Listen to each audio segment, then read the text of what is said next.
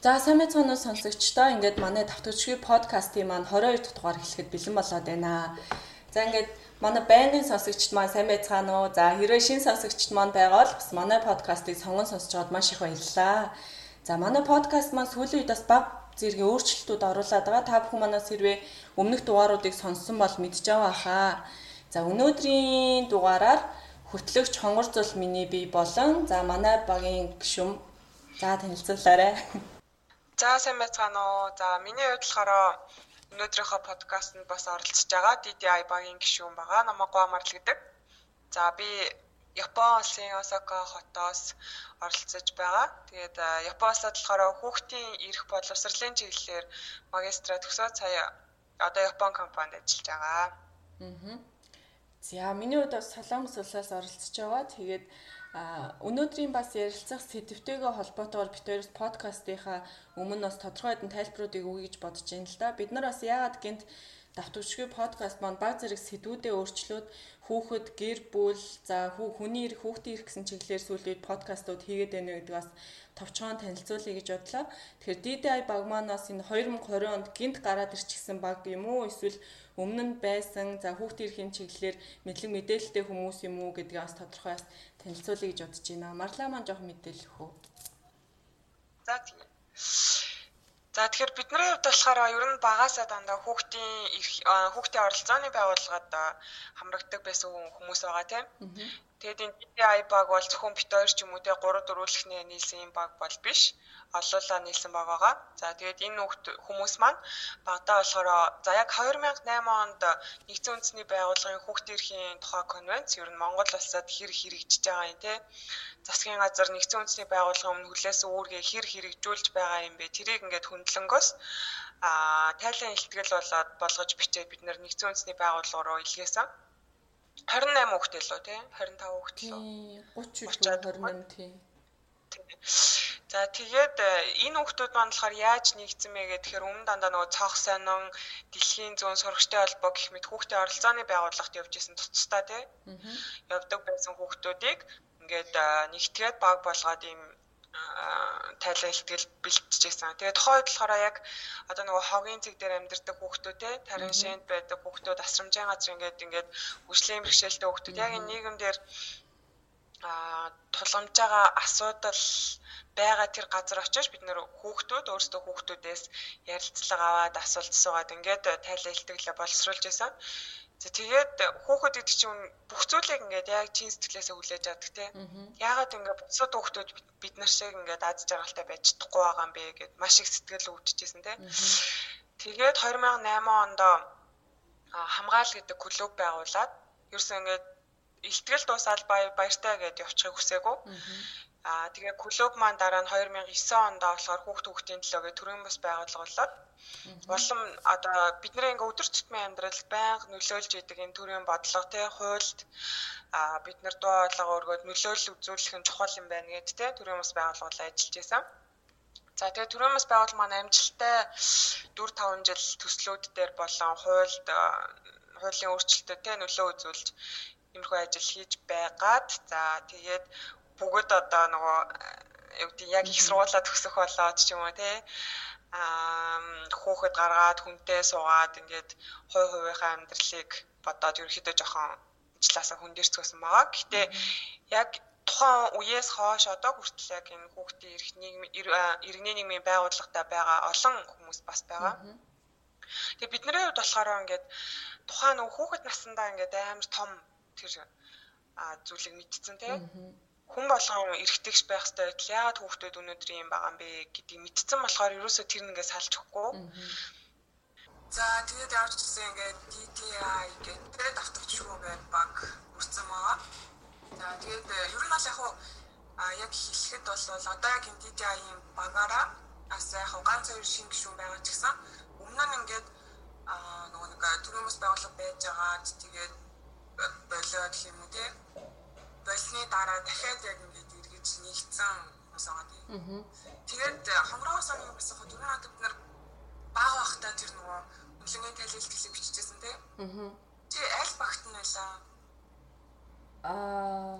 Тийм бэрхшээлтэй ховн хогийн зэг дээр байдаг хүүхдүүд Харин яг аль багт байсан бол хамтгүй юм. Гэтэ яг юу юунд явж байсан бол санаад байгаа. Нөгөө гэр хороол мороолоор аягүй их явдаг. Тийм юу байсан. Аа. Хөл хоёлаа нэг багтсан. Тэр өдөр нь ямар сэтгэл төрчихсэн? Аа, за яг одоо шууд ингээд бодоход тэр чинь марг 12 жилийн өмнөх явдал байгаа байхгүй юу? Тэгэхээр чинь дөнгөж 16 та 17 хүрэх гээл явж исэн үе яагаад амир жоохон.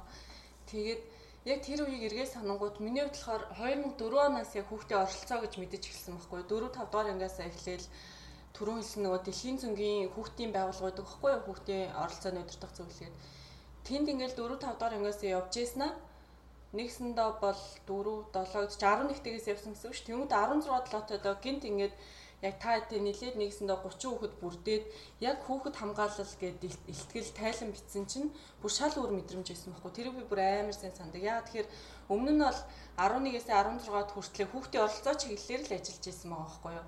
Зөвхөн янз янзын арга хэмжээ зохион байгуулага өөр байгуулдаг өөрөө оролцоо явдаг. Тэгсэн чи яг бодит байдал дээр яг хүүхдийн эрх хүүхдийн эрх гэдгийг мэддэг болоод за оролцоо гэдгийг бол бүр сайн мэддэг болоо. Тэгээ бодит байдалтай танилцсан чинь амар жоохон хэцүү санагдчихсэн л да тухайн үе. Тэгэл гэр хорооллоор яваад хүүхдээ ирэх яаж зөрчигдөж байгаа тэдгэрийг хараад аа ийм юм байд юм уу пөөх бүр ингэж амьдрд юм уу гэл юу нэг оролцоо моролцоо ч баг юу ч биш юм шиг санагдаад тэгээ хүүхд хамгаал гэдэг амар чухал юм байна гэл аюух юм бодогдчихсэн. Тийм. Тэгээ тэрний дараа ч гэсэн бид нар ингээд овоо юм мэддэг болонгуудаа 18 сүрээ түрүүн төрөмсөө бол байгуулад хүүхдийн тэр нөө хогийн цэг дээр байгаа хүүхдүүд дээр юм уу эсвэл хаяг тогтоох тэгээд хүүхдээ 20 анги мангил бас явж исэн шүү дээ сургалт хийгээд тэр үеуд бол нилээн бас хэцүү байсан. Тэгэл бас мужийн төв хүүхдүүдээр очингууд нөө хүүхдүүд маань янз янзын нөөс итгэхүүтэй болсон. Яг ингээл бид яг бидний үеийнхэн бол яг нэг юм ижил төрлийн аюугаа яр жаргалтай юм шиг байгаад байгаа байхгүй юу? Тэгмүүд яг тиймэрхүү янз янзын бүлгийн хүүхдүүдээр очингууд чал өөр мэдрэмжүүдийг авч байгаа.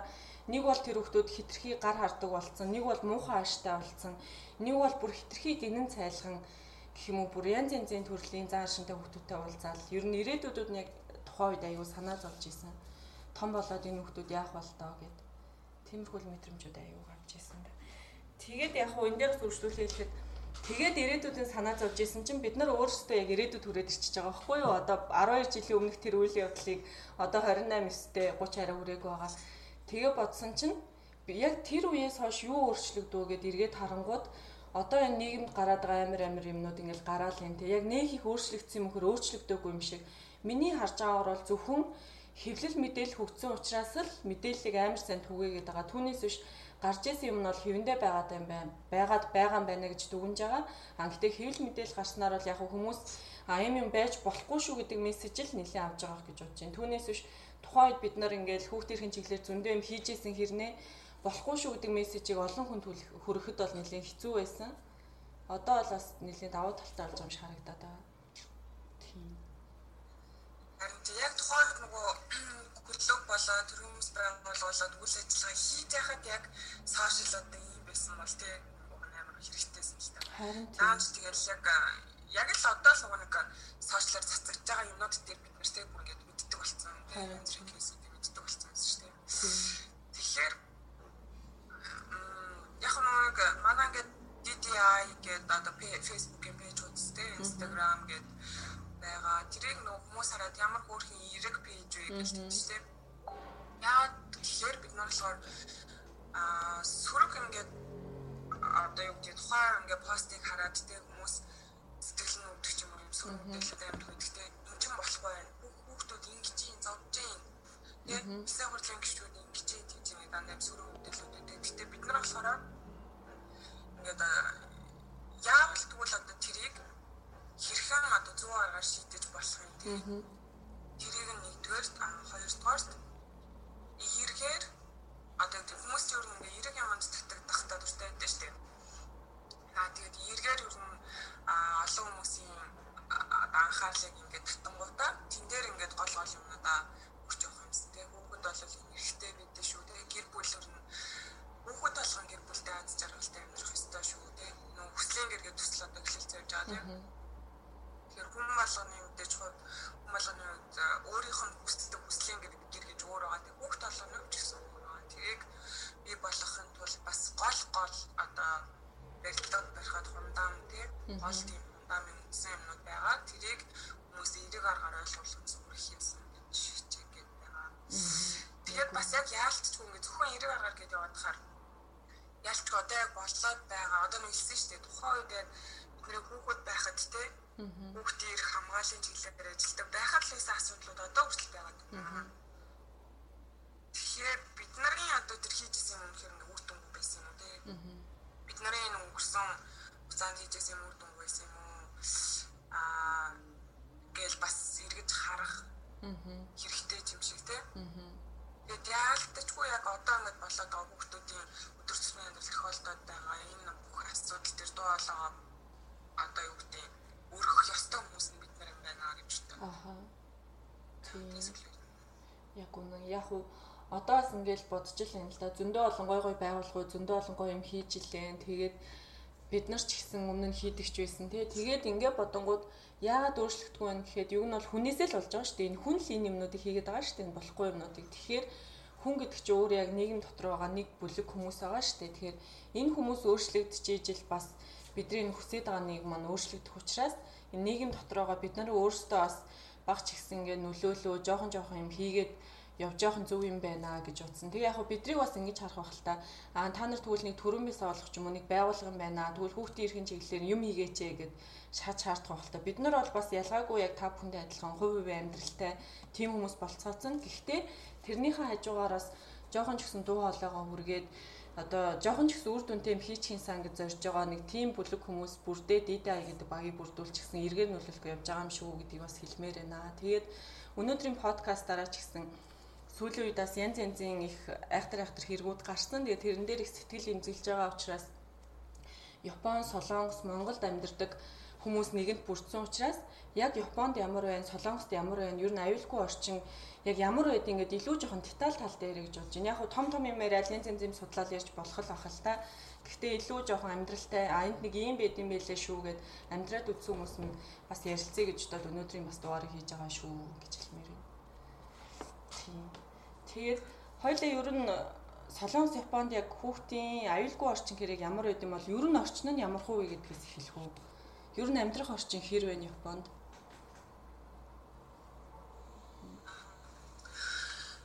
За миний хувьд гэх юм бол одоо ер нь ингээд дийлэн хүмүүс ингэж боддог шүү дээ. Гадаад руу явсан монголчууд буцаад Монголдоо ирэж Монголдоо ирэж тий залуусаа ингээд мэдлэг боловсрол эзэмшлээ буцаад Монголдоо ирэж Тэгээд яалтчгүй одоо юу гэдэг юм. За ер нь амьдрахад тийм юм гэдэг л юм.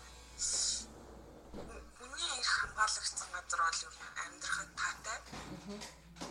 Тэгээд тэр хүний эрхийг хамгаалж байгаагийн хамгийн энгийн ойлголт нь хүүхдийн эрх хамгаалагдсан газар бол амьдрахад таатай. Тийм учраас энэ таатай газраас нэгэнд одоо хүүхдийн эрх боловсролын чиглэлээр ингээд аа сурч төгссөн. Тэгээд улаан яг нийгэм дээрээ болоод тэр бизнесийн орчингоор дамжуулаад тийм.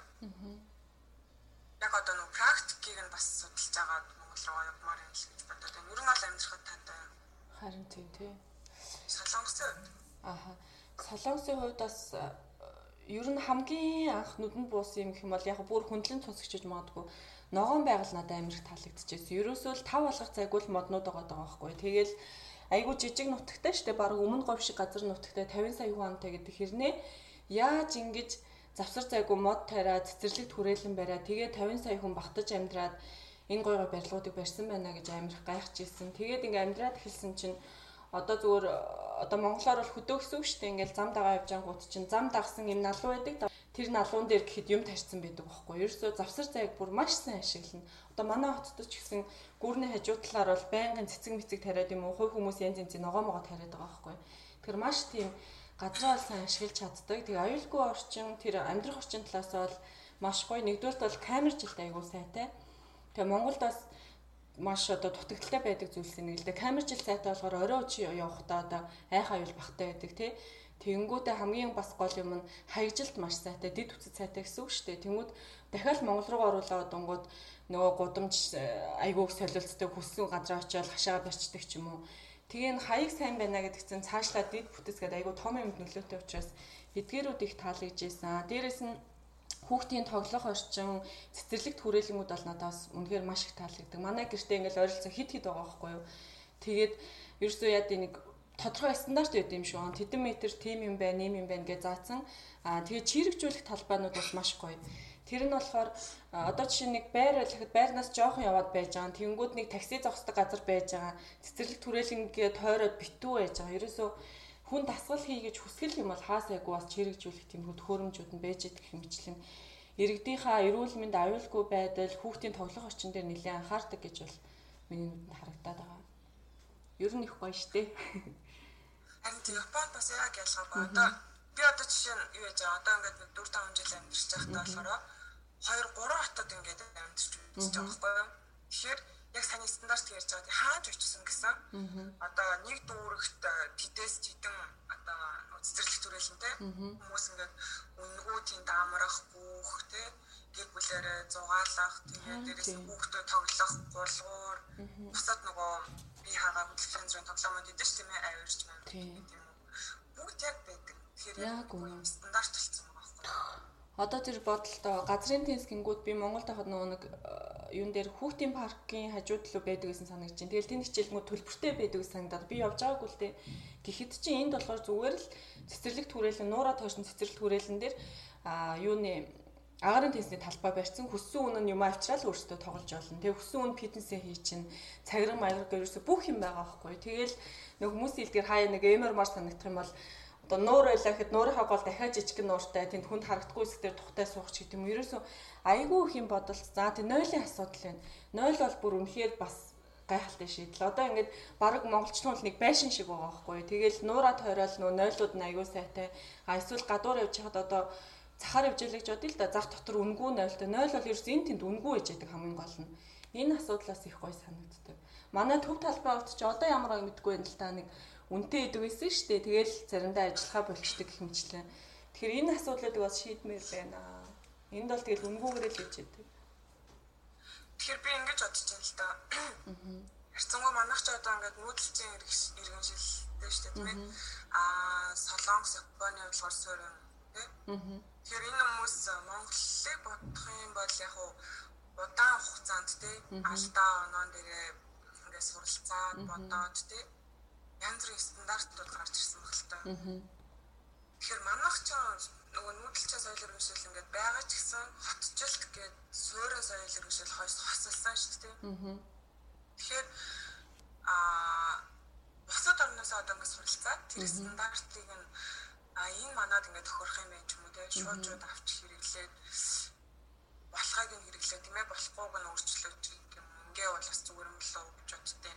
Аха тэр яг уу энэ дээр бас нэг ийм бодол төрж ийн л да. Сайн нөө цагдаагийнх нь нэг ийм одоо нэг хором төвчич илүү нэг янз янзын л ийм сошиал одоо хөдөлгөөнүүд хийсэн дээ.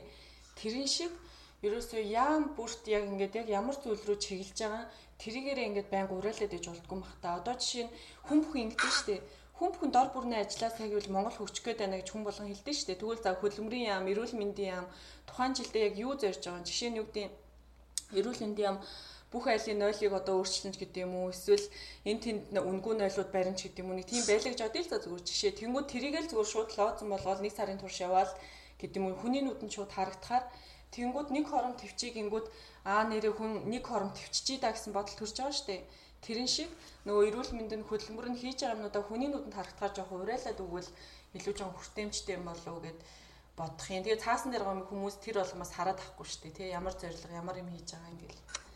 Тиймэрхүү харилцаар байл аха. Тэгээд бас миний нэг боддог юм юу одоо ингээд хөгжөнгөө оронч гэсэн ингээд юм амар ойлгомжтой. Аа. Яг нэг одоо хот одоо нэг хүн уулсан орон гэж байгаа боловч яг гэр бүл шиг санагддаг байхгүй юу? Амар ойлгомжтой. Одоо тухайн ингээд дүүрэгчүүд юм уу за хууль зүйн яам сангийн яам тий ямар зорилготой явж ажиллаж байгаа юм тий мэдээллийг хаанаас олж авах вэ? Тэр нь хүртэл ингээм амар ойлгомжтой. Яг л бидний өдөр тутмын амьдралыг л ингээд өөрчлөх тий улам сайжруулах тийм юм уу тэгэхээр Монголын одоо амар зарим юу гэдэг янз бүрийн тогтоол тушаал юу гэдэг тий бодлого. Тэрийг ингээ уншихад баг ойлгохгүй тий амар лаглаг үг хэрэглээ тий. Амар том том лаг шиг тийм биш. Яг ингээд нүднийхээ өмнө байгаа зүгээр жижигэн жижигэн асуудлаа гоё ойлгомжтой шийдэж явах энгийн байгаасаа л гэж байна. Харин чи яг үнэ ингийн.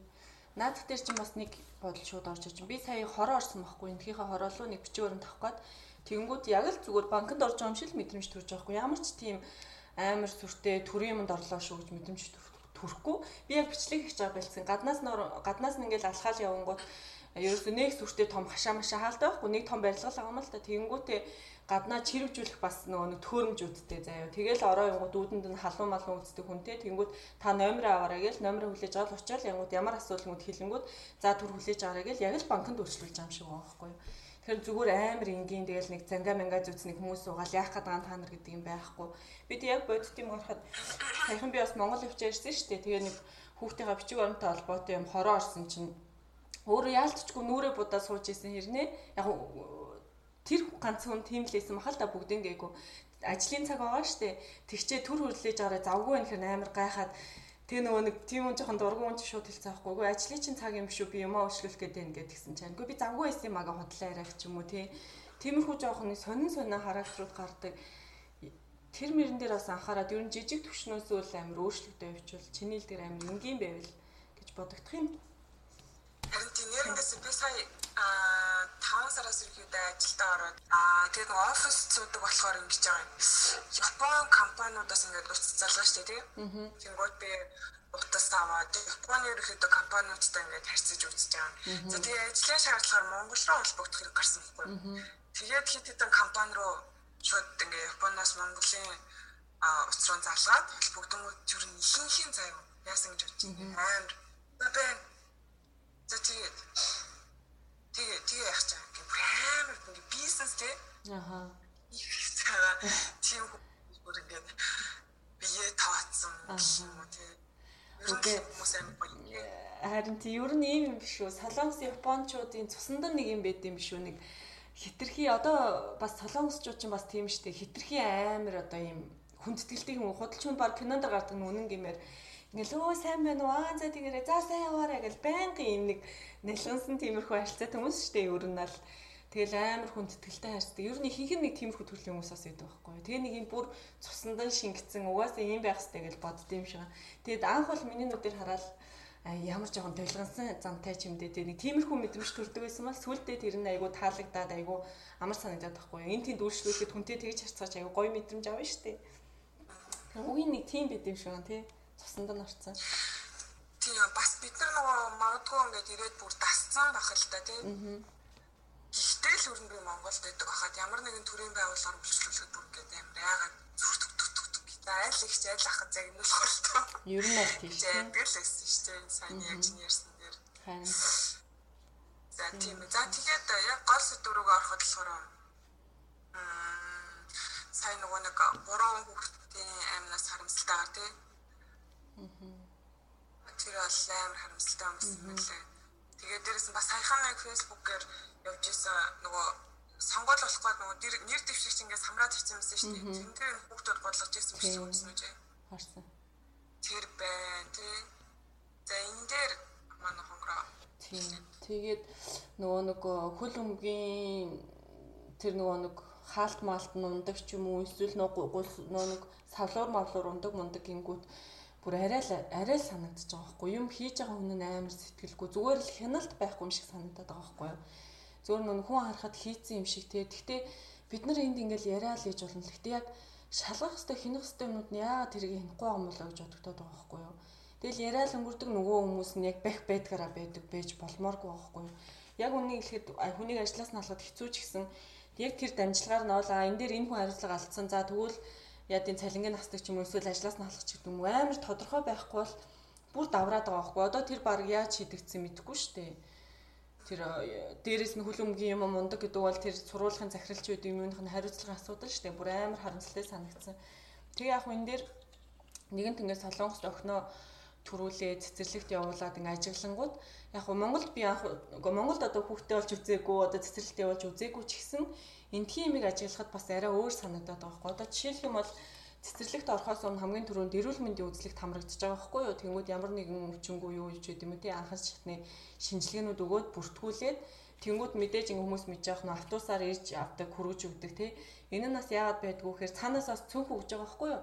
Тэр цүнхэн бас хамгийн ач холбогдолтой. Цүнхэн дотор нэг ийм зүйлчиг юм байдаг. Тэр зүйлт нь болохоор орж гарах болгонд нь ирсэн гарсны нөгөө бүртгэд юм байна л да. Тэнгүүд надад аппликейшнаар тэдэн цагт очиж тэдэн цагт гарсан гэдэг нь харагддаг. Тийм болохоор хүүхдээ аюулгүй байдалд айгүй нөлөөтэй санагдаж байгаа. Тэнгүүд бас нэг таалагдж байгаа нь өдөр болгоно нөгөө багш нь тэмдэглэл бичиж өгж явуулдаг дэвтэртэй ээж авын харилцах. Тэнгүүд тэрэн дээр нь одоо юу гэдэг тухайн өдрийн цаг агаар хүүхдийн арын шин бие зассан эсэх хоолоо хідэд идсэн хідэд унтсан. Тэгээд доор нь багш нэгээ тэмдэглэл бичдэг юмтай байгаа. Тэгээ тэр нас аягүй таалагдж байгаа. Эргээд харахтаж гэсэн ер нь хүүхдээ аюулгүй байдал гэдэг. Тэгээ бас саяхан нэг юм болоод хүүхэд ханиад хүрээд Тэгээ би нөгөө тэмдэг дээр нь бичихгүй явуулчихгүй ямар дозоор яаж өгөх юм бичихгүй зүгээр цүнхэнд нь игээл цаасан дээр нь бичээстэй юм чингэж таа. Тэгсэн чи багш нь өдөр над руу яснаа ээжээ та яагаад тэр тэмдэг дээр нь одоо юу гэдэг 5 мл-ээр тэгж өгнө гэдгээ бичээгүй юм бэ? Бичээгүй болохоор бид нар им өгөх боломжгүй гэж байгаа байхгүй юу? Тэгвэл миний уур амир хүрээд манай хүүхд таниатай ах чи имийн өгөхгүй бол идэрэхгүй штэ бодож байгаа байхгүй? Эргээ бодгоод миний бас буруу байгаа байхгүй? Яагаад тэгэхээр тэр чинь нөө хариуцлагын асуудал болчихж байгаа байхгүй? Миний ч хариуцлагагүй хэрвээ тэр багш нь буруу юм өгчвөл багш нь хариуцлага одоо буруу байдалд орно шүү дээ. Тэгэхээр багш нь тэр өдөр юм өгөөгүй нь миний хувьас жоохон муухай ч гэсэн бас айгүй хариуцлагатай байдал гэдэг бол харж авсан. Тэгэхээр дэвтэр дээрээ заавал бичих хэрэгтэй гэдэг юм уу? Нэг юм жижигхэн жижигхэн шат амжилгууд маш чухал байгаад байгаа. Тийм. Тэгээд а тий бас нэг юм болохоор сар болгоно ийм хоолныхын цэс ирдэг байхгүй юу? Сарын 1 2 3-нд ямар ямар хоол идэхүүгээд тэрийг нас харчдаг болохоор эрүүл мэндийн талдаа бас амар ач холбогдолтой. Тэгээ 7 хоног болгон бас цаас ирдэг. Тэрэн дээр нь ямар хичээл үзэх үү, яах вэ хүүгээд бүх юм бичээстэй идэх байхгүй юу. Тэгэхээр ерөөсөө цэцэрлэг бол бүр амар уялдаа холбоотой. Тийм айгу гоё үт юм лээ. Тэгээ Монголд бас ямар үйлийг сайн мэдэхгүй ч гэсэн нэг иймэрхүү стандартыг бүх цэцэрлэгүүдэд болгочвол амар амар санагдсан. Тэгээд манай охин чинь цэцэрлэг бол 2 удаа сольсон байхгүй юу. Тэгээ би яг хувийн цэцэрлэг болохоор энэ цэцэрлэг юм гоё юм байна гэсэн чинь нөгөө цэцэрлэг нь бас яг адилхан байгаа байхгүй юу. Тэгэхээр нэг стандарт байгаад байгаа юм байна да гэж хараад байгаа. Тийм. Яг зөв. Тэгээ нөгөө манай ээж ч бас цэцэрлэгт ажилладаг гэсэн болохоор би бас Монголын цэцэрлэгийг мэдээд байна шүү дээ. За. Улсынх ч ажиллаж байсан, хувийнх ч ажиллаж байсан.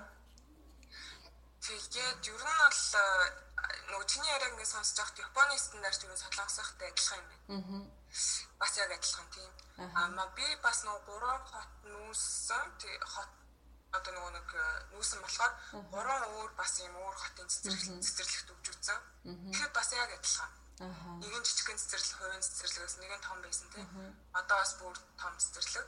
Яг яг ингээ одоо үрдсэн дагах хэвээр юм тий яг ялгаахгүй өдрө болгоо нөгөө харилцах төвтрээ бүгэлдэг тийм. Тэгээ арай том насны нөгөө халууныг нь хэмждэг Тэгээ арай том насны хүүхдлөө тэрхээр гол гол юмнуудаа ингээ харилцдаг төвтртэй ч юм тийм. Сайн нэг юм бодгцсан болохоор ингэж бодлоо. Одоо юу ямаар байна Японоос жишээлх юм бол айгүйх мөнгөнд тусламж ингээ авдаг шүү дээ. Тэгэхээр нэгэнтээ ингээд Япон Монгол улсыг Монгол улс засгийн газар ингээд дэмжиж байгаа юм бол энэ зүйлийг суралцах тийм засгийн газартай ажилладаг ч юм уу энэ залуу хүмүүс ингэж явуулаад турш яг тэр Японы дүүрэг тий ямар үйл ажиллагаа яаж явуулах юм ингээд тэр гол гол тэр нөгөө нэг улсаа өдөртөж бодлого гаргаж байгаа юмд оролцож байгаа хүмүүсээ ингээд явуулаад туршлага судлуулад тий суралцах байдлаар иймэрхүү байвал зүгээр нь л болж байсан бол. Харин яаж энэ стандартыг би гаргаад идэв. Яаж энэ стандартыг? Хаана ч гэсэн одоо шиг манай Монгол ихэд одоо баг Монголын хөгжлийн талаар ярьлаа гэж Улаанбаатар л ярьж байна. Харин тийм. Орнод юу болж байгааг бүр шаал. Харин тийм. Тийм чи Монголын цэцэрлэг түрүү ярих гэжсэн шүү дээ. Ер нь хэр их ялгаа байна? Монгол Япон ярив. Амар ялгаа. Аа. Миний бодлоо хувийн цэцэрлэг одоо ингээ хүмүүс хүүхдээ төлбөр өгөөл хэл сурах гал ингээл Монголд явуулдаг тийм. Тэгэхээр Монголын цэцэрлэг бол зөвхөн аав ээжтэй татлагдах гэж за бараа энэгээр жоох ингэж ярьж байна нэг. Аа. Таалагдах гэж те. Хөлбрийг нь авч байгаа юм ч гэдэг юм уу. Ер нь хүүхдийн хүмүүжлтэй яг хүн хүн болгож өсгөх тэгээд тэр тал дээр амар амар. Аа.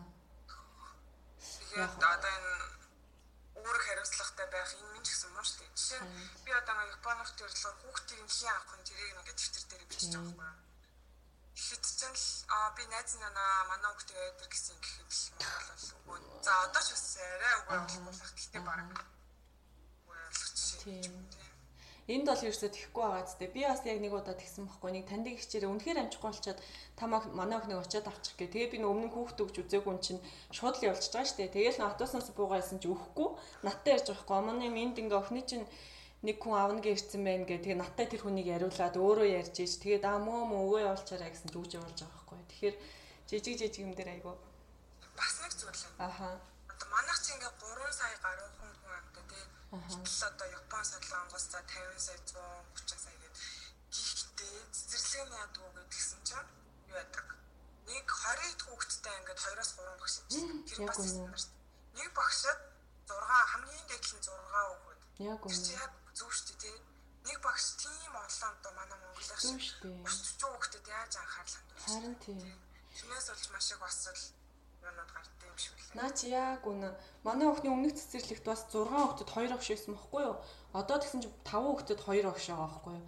Тэг би ингээ гайхаад байдаг байхгүй. Уус яг багш ихтэй л бахал да. Гэхдээ цөөхөн хүүхэд тийм олон байна гэдэг чинь нөгөө нэг заа хараг орол дээр айгүй сайн бол авчиж байгаа байхгүй. Тэгээд бас нэг юм ярих чам марчиж яг цэцэрлэг ярих юм бол яг төлбөр дээр нь тодорхой хэмжээний мөнгө нэмж өгдөг л дөө. Гэхдээ сарын сарын сүүлд болохоор тухайн сард хэрэгэлсэн тоглоом болон одоо хийсэн юмнууд нэрдэг байхгүй юу? Тэнгүүч айгүй хөөх хөөх юм заагаад өгсөн байгаа байхгүй. Тэнгүүт аав ээж чинь а ийм юм үзэж сурсан юм байна гэдгийг бас мэдээд авчиж байгаа. Тоглоомуудыг харчиж байгаа. Тэнгүүт Монголд бас яадаг сайн мэдгүй л юм л та. Тэгтээ тэр нөө тоглоом нь яг тэр нөгөө нэг үтсэн номтойгоо яг холбогдож байгаа байхгүй. Номон дээр одоо энэ хоёрыг холбоорой аль нь ижлэх юм бэ гэдээ холболоо гэж бодоход яг тэр тоглоом боддороо байж яадаг. Тэнгүүд нөх хүүхд чинь омоо омоо энэ яг адилхан байгаа гэж одоо юу гэдэг нь хүүхдийн сэтгхүүд бас хэмнэлүүлж байгаа байхгүй. Тэгэл Мэдгүй тийм юмнууд бол аюу гой санагдсан. Тэгээ Монгол тим компани байдаг юм уу яа тийм бүр ингээд цэцэрлэг бүрт ингээд яг тийм аюу гой нөх хүүхдийн 5 метр хөгжүүлэх тоглоом болон ном ингээд өгдөг тийм компаниуд байт юм байна л та. Тэгээд тэргээ шууд цэцэрлэгтэйгээ гэрээгээд холбогдоод харуулган өгчдөг. Тиймэрхүү бас сургалтын хөтөлбөрийг цаанаасаа гаргадаг. Заавал цэцэрлэгт очиад өгөхгүйгээр тим компаниудын хувьд их зүгээр санагдсан. Надаа. Системээрээ манай нэрэ 3 цэцэрлэг гурлаа юу гэж Япончууд юу нэг аюух ном уншдаг шүү дээ. Бүгд цэцэрлэгээс нь тэгэж уншуулсан. Аюу зурагтай ном тий. Сар болгоо ингээд 2-оос 3 ном ч юм уу нэг ном юу яаж авах. Тэгээ тэр най боломжийн үнэтэй. Тэгээл нөгөө төлбөртээр нь ингээд цэцэг тэр номныхоо төлбөрийг өгчдөг. Тэр нэр амар зүгсэн. Тэгээд бас яг ингээд сонсож байгаа хүмүүстэй заас нэг одоо нэг гадаадаар нь очиж бол Монгол амлаас тий. Шүтлэг гэж Монгол бод магадгүй. Гэхдээ мэдээж хэрэг манай Монголд ингээд авах нь маш их зүйл байгаа тийм их оронд хайртай. Хайртай болохоор л бүр ингээд амар гой гой юмнуудыг тэнд байлгамаар санагдаад байгаа байхгүй тийм. Харин тийм. Марлаа бас нэг подкаст дээр хэлжсэн шүү дээ нөгөө нэг Япон Япон ч юм уу за Америк Америк солонгос солонгос гэхээр л мундаг гэж байгаа юм шиг Монголд бас маш олон давуу тал байна гэд хэлжсэн тий. Гэхдээ яг юу юун дээр вэ гэдэг дээр чинь тухайн секторээр хамаарад өөр болчихж байгаа байхгүй юу. Жохон боловсрол иймэрхүү тал дээр бол бас бусад орноос авах юм байгаа ч гэсэн арай өөр тал дээр бол Монгол мундаг сайн байгаа юм бол бас байгаа шүү дээ тий. Тэгэхээр Тэгэхээр одоо яг битэрийн өнөөдрийн хамгийн гол сэдв гэх юм бол нөгөө стандарт байгаад байгаа. Тий. Ямар ч юм уу дээ. Чиний бодлоор стандарт гэж юу юм бэ? Хэрэгтэй. Стандарт гэдэг бол ярих уу? Яг уу угаасаа сүүлийн үед яг энэ үг чи амирх бодогдчихл байна л да. Ер нь гарч байгаа бүх юм стандартгүй болоод хариуцлагагүй болоод гараад байгаа юм биш үл гэж бодогдоод байгаа байхгүй юу. Хэн чалгадаг нь, хийдэг нь, хариуцаж авдаг нь, эцэслдэг бүх юм нь амар хариуцлагагүй санагдаад стандартгүй санагдаад байгаа байхгүй. Тэгээд магадгүй бит хоёр угаасаа бүгдийг мэдэх албагүй байхгүй. Тийм болохоор сонсож байгаа хүмүүс маань яг одоо юу гэдэг ямар нэгэн яамын энэ хэсгийг хариуцсан хүн байлаа гэхэд комментор ороод бичих юм бол бүр амар сайн байна. Ийм стандарт байдаг шүү. Угаасаа ийм юм байдаг шүү гэд бит хоёрыг ингээд юм мэдхгүй байна гэд хэлвэл бит хоёр бүр баярлан тий. Тэгээд Монголд ийм юм юм дээр ийм юм стандарт хэрэгэлдэг гэд бас бичээрээ мэддэг нэг нь хэлээрэй гэж хэлмээр байна. Тэгээ саяхан бас нэг жишээ ярих юм бол манай гэрийн надаа зам засвар ярьж байгаа байхгүй юу? Тэнгүүд тэр зам засвар бол ерөөсөө 100 метрийн зайтаагаас эхлээд анхааруулах тэмдэг тавьсан. Тэнгүүд дахиад 100 м лүгөө ороод ирэнгүүт хоёр талд нь хоёр анхааруулах цагдаа байхгүй. Тэнгүүд тэр хоёр цагдаа нь ерөөсөө энд зам засвар явагдчихин ингээд аюулгүй байдлыг хангаад тэр цагдаа нь бол ингээд байнга байж яадаг. Тэгэхээр ерөөсөө зам засварын ажил нэг өдөр нэг өдрийн дотор явагдан дээрээс нь маш хурдан аюулгүй байдалтай явагдана гэсэн үг. Тэр анхааруулах тэмдгээс ахуулаад маш их хариуцлагатай санагдсан. Тэгэхээр энэ бол миний бодлоор айгүй стандарт гэж санагдсан л да. Жишээ нь замын жижигхэн хэсгийг засаж байгаа ч гэсэн заавал 2 цагтаа хоёр машинист ч гэдэг юм уу тэгээд 100 метрийн цаана анхаарлага тавина ч гэдэг юм уу иймэрхүү стандарттай байгаа нь айгуух таалагдаад байгаа юм зүйл үед солонгосын үед бол. Тэгээд аа яг зөв. Тэгээд одоо юу? Ингээл стандарт гэж яриад байгаа шүү дээ. Тэгэхээр миний бодлоор зүгээр инженеэр ингэж ойлгоод байгаа байхгүй юу? Ямар нэгэн алдаага алдаа бол хүн л энэ робот биш юм чи алдаа гарна шүү дээ. Алдаан дээр ингээд суралцаа суралцсан гэдэг чинь ингээд тэгэхээр сайн бодох яагаад энэ алдаа гарч юу те? Сайн судлах юм юунаас болоо гарч юу? Хин хаана те? Буруутай одоо буруу хийж юу ч юм уу те? Тэрийг ингээ сайн судлаад за тэгвэл дахиад энэ алдаа гарахгүй тулд яах ёстой ингээд бодож гаргасан стандарт байгаа байхгүй юу? Аа. Тэгтэл манайх бол ингээ алдаа гарлаа. Тэрэн дээр ер нь яаж за мэдээж хэрэг боддог л ах л та. Аа. Тэгээд тэр стандартууд зүгээр нэг стандарт гэдэг 20 30 жилийн өмнөх стандартаараа байгаа байх биш тээ. Улаан сайжруулаад тэгээд улаан одоо зөвхөн Улаанбаатар биш ингээд хөдөө орнотч гэсэн нийт ингээд бүх газар адилхан стандарт мөрдөг байна гэх. Тэгээ зөвхөн ингээд стандарт гаргаад тэрийг хийх юм чухал гэж бас хариуцлага тооцох тэрийг аа алдаа гаргасан хүнийг юу яаж бодсон л хаана ямар алдаа гарсан бэ тэрэн дээр нь хариуцлага тооцох юм хэрэгтэй байхгүй тийм. Тэгээд за тэр хүн тийм юмнаас олж тийм үнэхээр бүгний амнасыг ухаан хүний буруугаас бол хүний амнаас алдсан бол ингээд үнэхээр ажиллаас хатлагдахаас өөр арга байх. Аа. Тийм хариуцлага тооцдог ийм механизм байхад дараагийн хүн за би ажиллаа авч үлдэхэд бол энийг аим хариуцлагатай бол болохгүй гэж бодох юм болов уу?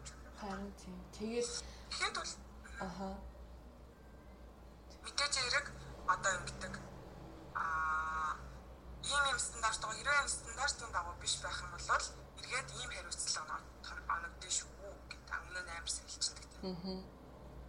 Харин тийм. Өтгтөө байгаа юм шиг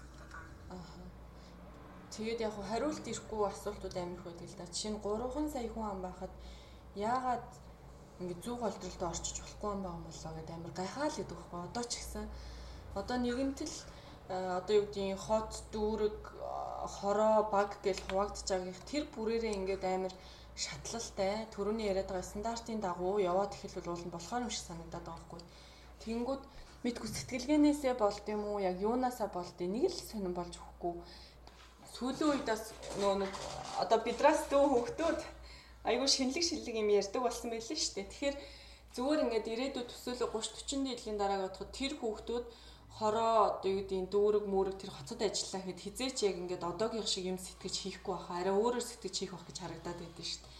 Тэнгүүд магадгүй одоо энэ ажиллаж байгаа хүмүүс нэгэнтэл тэгээд өссөн тим юм хараад өссөн болооч тэр юм уу нэг тийм баригдмал байдалтай байгаад ч үт юм шиг хийж байгаа юм ч гэсэн нэг ийм л авах хэрэгтэй ч гэдэг юм уу. Мэдгүй мэдгүй мэлээ хариулт авахгүй асуултууд амар их байна. Толгойр гэсэн. Уул нь шийдэж болохоор л асуултууд санагдаад байгаа. А тэгээд надад нэр нэг юм саяхан нэг юм санагдчихсан. Одоо улсын хурлын сонгуул соёлсон тийм. Тэгээд ингээд улсын хурлын гишүүн болоод тэн тэр хүмүүс ингээд янз бүрийн сургалтууд хэрэгтэй юм болов гэж боддог байхгүй юу? Ямар ч мундаг мундаг хүн байсан гэсэн хүн ингээд хэлхээс нааш ухаарахгүй тий. Цаас чичгээс шүү дээ.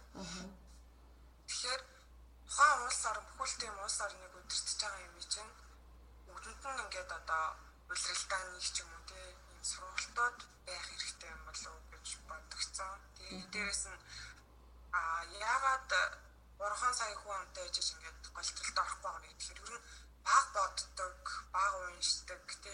Хүн чинь ингээд альва зүйлийг бодоод ингээ ямар нэг юм хийжтэй тий. Алдаач гарна, онооч гарна.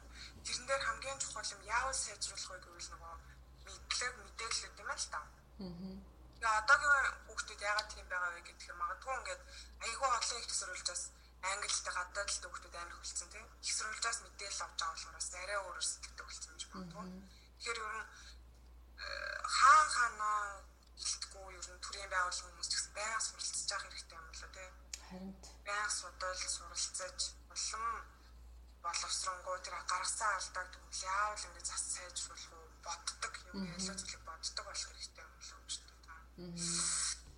Наад чинь гэхдээ бүр амар өмнө шүү. Ер нь л Зүгээр жижигхэн жишээ дурдхад би ингээл өөр одоо аналогч гэдэг юм уу те? Эсвэл янз янзын ном уншаал ясны дараа айгүй гой гой санаанууд орж ирдэг байхгүй юу. Ингээл би ч бас нэг бичвэр бичвэр хичээд идэв штэ. Тэнгүүд подкаст сонсны дараа ном уншсны дараа шин санаанууд амар их орж ирж тэгээд бичвэрээ бичих сэтлүүд төрдөг байхгүй. Тэгэхээр зөвхөн жижиг жишээн дээр дурдхад тийм байгаа юм чинь мэрэгжлийн хүмүүс нь тэрнтэйгээ дөхөө дөхөө юм уншиж судлаадах юм бол илүү их юм мэдэж аваад хийх болно шүү дээ тий.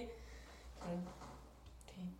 Яс миний мэдхийн ер нь а одоо гэдэг за Монголд хувийн компани захирлууд бол мэдээж өөрийгөө байр боловсруулаад ээлтэй сургалтанд хамрагдаад дийжл явдаг баг. За нэг төрийн байгууллагт орчоод тэгээ бараг сурхан зогсчдаг байх. А нэр янз бүрийн сургалтууд явуулдаг юм шиг санагдсан. Гэхдээ улам тэр хүн өөрийгөө боловсруулж авах хэрэгтэй юм болов. Миний ингээд цагийн ажил хийж байсан. Тэгээд одоо ажиллаж байгаа газрын удирдлагын хүмүүс байнга суралцдаг байхгүй. Аа. Ухаан ажилтайгаа холбоотой, нийгэмтэй холбоотой бүр байнга суралцчихдаг. Тэр бүр айгүй чухал юм болов гэж бас бодоод. Аа. За тэгээд дээрэс нь аа хүүхдийн одоо хүмүүжүүлэлт аюулгүй байдлын үед за төрийн зүгээс те иймэрхүү зүйл хэрэгтэй байна. Нийгмийн зүгээс иймэрхүү зүйл хэрэгтэй байна гэж байна. За тэгвэл эцэг гэхийн юу н хариуцлага хэр чухал юм бэ? Тэг лавс хэрэг. Аа. Миний бодлоор ингэдэг байхгүй юу? Аа одоо жишээлбэл бол Японд ингээд хүүхдээр нь дамжуулаад эцэг хийх хариуцлагатай болгоод байд юм шиг санагдаад байна байхгүй юу? Тэгэл саяны чинь хэлсэн те чи ингээд бичээгүй байхад имийн нөхгүй гэж тэнгуү чи за миний хүүхэд ингэ юм чи би болон хариуцлагатай авах болохгүй л гэж байна те. Харин тий.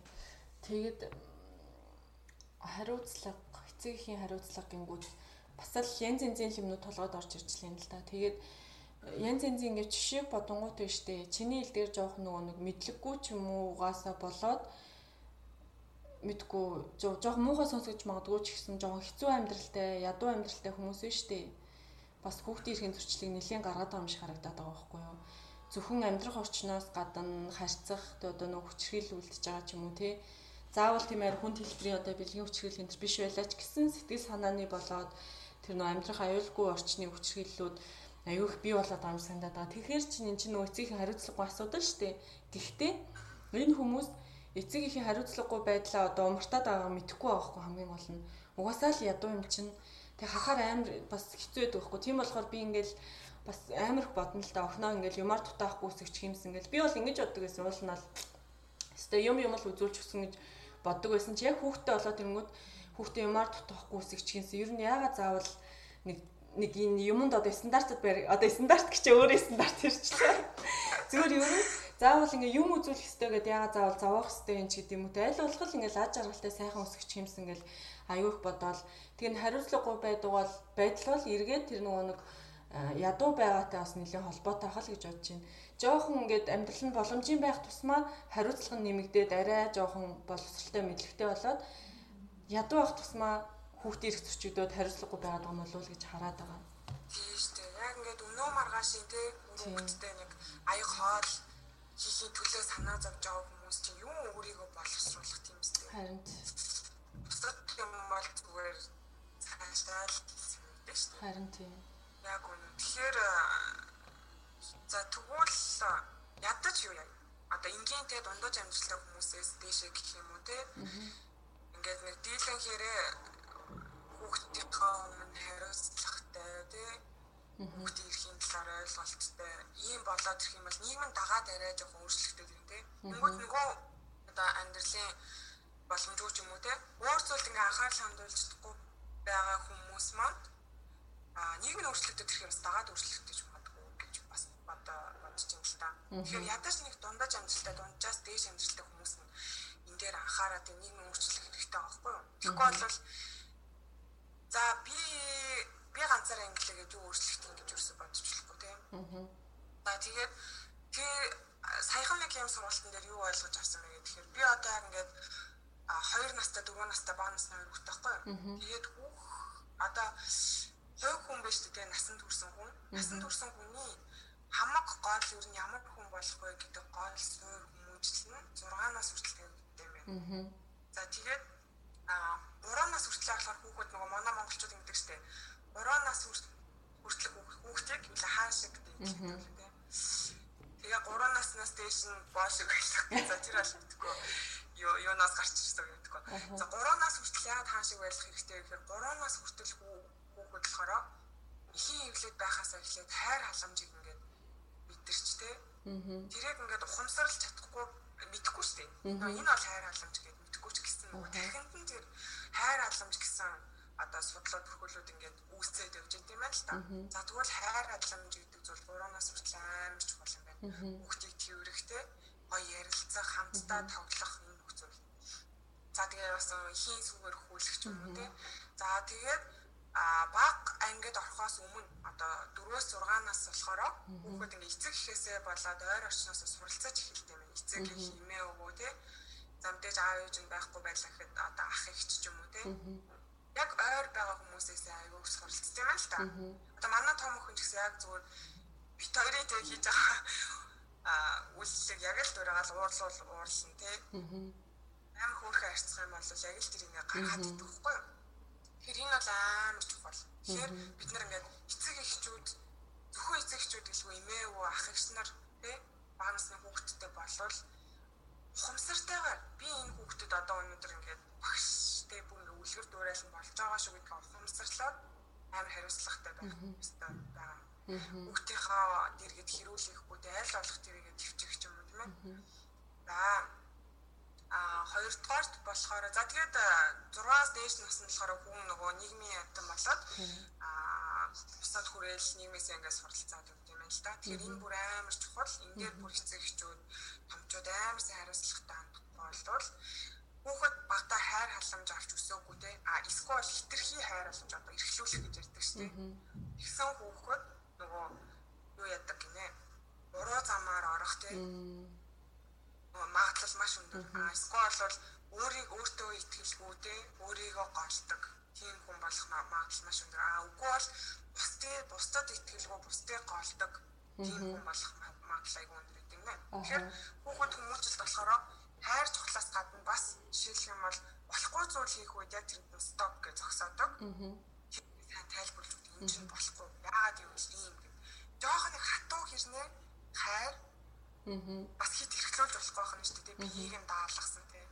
Иймэрхүү хүүхэд хүмүүжүүлэх талаар юм хариуцлага бүр амар чухал юм байна да гэж бодчихлаа та. Аа. Сая нэхий хэсгийн сонсож исэн чинь подкастад тусаад хурдаа өхөндөр очидоо гэж бодогдлаа шүү дээ. Тийм ер нь бол хүүхэд хүмүүжүүлэх чинь тийм амар амархан зүйл биш юм байл л дээ. Нөгөө бид нар 10 хэдэн жилийн өмнө хэлсэн шүү дээ 8 онд 2008 онд э, хүүхдийг эрг аргаар хүмүүжүүлэе гээл нөгөө нэг Save the Children-аас ном ном гаргаад айгу уншиж юмшаал бас энэ зэн зэн мэдээлэлтэй болж исэн хэрнээ яг амьдрал дээр ирсэн чинь амар өөр байгаа байхгүй юу. Амар олон хүчин зүйлс нөлөөлөх юм байна л да. Одоо жишээ нь за хүүхдийн ингээл ямар ч шалтгаангүй уйлах ямар хамаахав те хүүхд иргэжин байгаа юм чи аж аргал штэ гэж хүн болгон хэлдэг штэ. А гэтэл яг бодит байдлаар нөгөө нэг ээж амар стресстэй байгааг бодъё л та ингээд өөртөө цаг гаргаж чадахгүй эсвэл хичээл ном ажил төрөл инээтрээд тэнгууд нэмээд хүүхд байлгангууд бүр амар чиртэй сонсогддог байхгүй. Бүр яг ингээд надад тийм мэдрэмжүүд хэд хэд орж ирдэг байхгүй юу? Ер нь бол тэгэл амар хэцүү санагдал ямар хэцүү юм бэ гэл. Тэнгууд энийг бол нөгөө нэг одоо яах хэвтэй юм байгаа ямар ч гэсэн нэлээд л төвчтгэлтэй тэгээ нөгөө хэлэхэд амархан хийхэд хэцүү гэдэг шиг тиймэрхүү үйлдэлүүд их олон л байд юм байлээ тэгээд хүүхд хүмүүжүүлж байгаа нөгөө лаглаг хүмүүс жишээ нь бичдэг штеп Тэгээ тэр болгон бас угаас хэрэгжүүлэхэд хэцүү л дээ. Гэхдээ нөгөө марлагийн хэлдгээр аль болох нөгөө нэг жоохон ингээд хатуу юм шиг хэрнээ айгуу нөгөө хайр ингээд хослуулаад гэхдээ нөгөө хүчрхийл үлдэж байгаа юм шиг биш. Тэгэж үсгэл бас зүгээр юм шиг. Тэгээд бас би сая чиний яриг сонсоол яж хата нэг юм бодогдлоо нөгөө яг үдийн насны хүүхдэд ч хүмүүс нөө Монгол руу их явуулдаг шүү дээ. Гадаадд сурж ийн, ажиллаж ийн, хүүхдээ арах хэцүү гэл. Тэгээд яг хэрэв одоо сонсож байгаа эцэгчүүдээ л аль болох явуулаа хэрэггүй мэш үү гэж бодож байна. Миний бас дотроо нэг боддог юм хэдий эмээ өвөө нь амар сайн хайрлах ч гэсэн ээж аавг бол гүйтгүй гэж боддог байхгүй юу? Тэгэл одоо ч гэсэн ер нь л явуулахгүй гэдэг дээр бат сүртэйгээр нэг 20% нь яах вэ гэдэг дээр хэрэгэлж байгаа юм байна л та. Тэгэхээр бас явуулаад юм хэрэггүй л байх. Тим үү эцэгчүүдээ. Харин тийш дээ. Би бас яг ингээд Ер нь бол ингээд энд гадаадаас сурангаа нас хүүхдтэй байх бүр амар хэцүүтэй боолмаар санагддаг. Гэхдээ би ингээд өөрөө багтаа а яг ингээд намайг байгаа хахад болохоор айгүй олон хүүхдүүд аав ээж солонгос руу ажиллахаар ирсэн гэдэг тийм. Тэгээд чинь нөгөө ингээд тавиул хүүхэд гээд эцгийн хайр халамж дутуу байл тэ буруу замаар орох юм уу. Мөнгө олдохгүй ч гэсэн хайр халамж дутна гэж амар том зүйл. Тэгэхээр би бас хүүхдүүдэд тийм юм мэдрүүлэхгүй ингээ хамт ингээ хитээ ингээ амар зовж исэн ч гэсэн хүүхдээ ямар ч байсан хайр халамж дутаахгүй хажуудаа л байлгана. Харин. Тэгтээ тэг цэцэн хүүхдүүд ирэх давраад байгаа үстэй амар хэцүү. Яг тэгдэг насны л юм шиг. Манай охин ч бас хоёртой намар 3 хүрэх юм чинь тэгэл бүр яг одоо амар хэцүү үе юм шиг оноо 2 3 насны синдром гэдэг шиг үе юм уу хайшаа үстэй ойлгохгүй. Тийм тийм яг хүүхэд ингээд нэг 4 нас хүрээд ирэх ингээд юм ойлгодог болоод ирж шүү. Тэгэхээр амар хөөрхөн болоод ирнэ. Тийм учраас одоо ингээд амар хэцүү байгааг нь битээ стресстэй. Тэгээд дээрэс нь хүүхдтэй одоо ингээд өөрийгөө харьцуулаад харахад бид нар ч нөгөө ухамсар ухамсарлж чаддаг тийм. За би ийм үед ямар үйлдэл гаргаж болох уу болох уу гэдэг ухамсарлж чаддаг юм чинь. Тэрийгээ жоохон зохицуулаад тийм. Хүүхэд бол ухамсарлж чадахгүй ч тийм. Харин жоохон уул 8 ухаантай шиг үйлдэл хийдэг хэрнээ цаагаараа үгүй байгаа байхгүй юу? Аа зүгээрээ зүгээр санаа зовх хэрэггүй. Тэгэл бид нар чинь ингээд суралцаал явна шүү дээ тий. Миний бодлоор нэг хүүхэд уйл уйлжл юм үстэй. Аа. Тэр нь одоо одоо гэхдээ хаяаш нэр ингээд амар явчихсан үед хэцүү байдаг л та. Одоо ингээд бас энэ тийм уйлжл та. Харин тий. Амар ядраал бас амар чухал юм санагдаж. Аа нөгөө нэг ингэж бодчих нэрээ. Яагаад ингэж аа хөгжлөлийн саад байгаад байна гэдэг дээр нөгөө нэг одоо шиг гадны хэсгийг хараад хар ингэ юм шиг байна.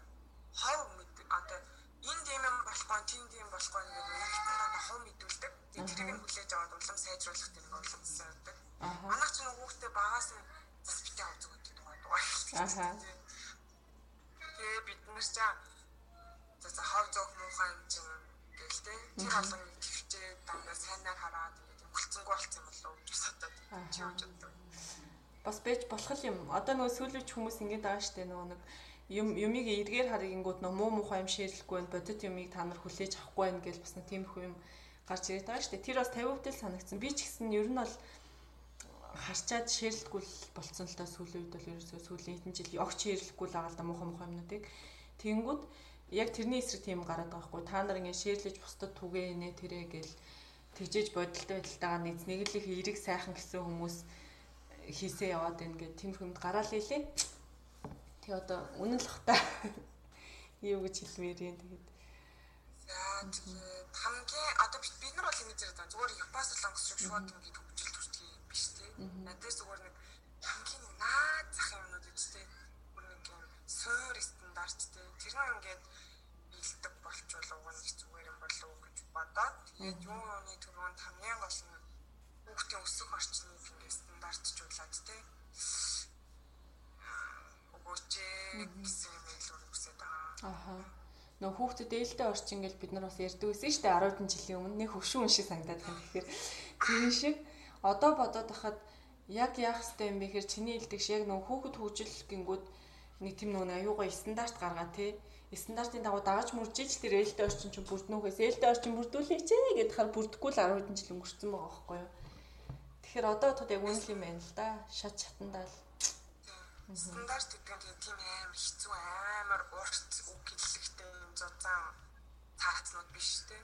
Амар ингийн зүгээр ингээд зураглаар гаргая. Одоо хамгийн наадах юм л ерөөс хүүхдийн тоглох орчин шүү дээ. Нэгдүгээр тэрэн дээр энэ жил анхаарах гэсэн зорилт тавиал тийм.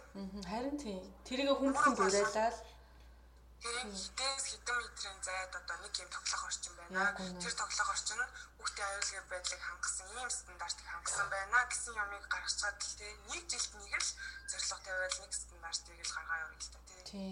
Яг наадгаж хэлээд байгаа хгүй. Одоо нэг хором төвчий гэдэг шиг л яг чиний шилдэг шиг тэр нөө тоглох орчин дээр анхаарал тухайн жилдээ явчлаа гэхэд хамгийн гол юм чинь тэнд яам ч юм уу юунууд нь хийгээд хийгээд ард түмэндээ хүрэхгүй бол ямар ч хүртээмжгүй байхгүй. Тэгэхээр Тэр нэг хором төвчий гэдэг шиг бүгднлүү амар хурж иж нөгөө юм чинь аюугаа хүртээмжтэй болно. Тэгээд ядаж нөгөө чиний чи яг үнэн баггүй.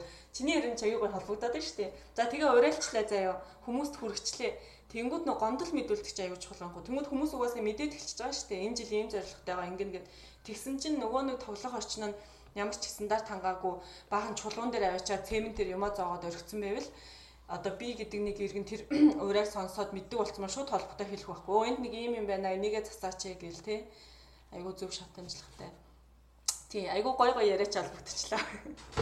Аа тэгээд тэр гомдлог гоё биелэлт болсон тийм. Зүгээр худлааны гуцтай бай сонсоод бүртгээ кейс цуглуулаад тийм. Тийм.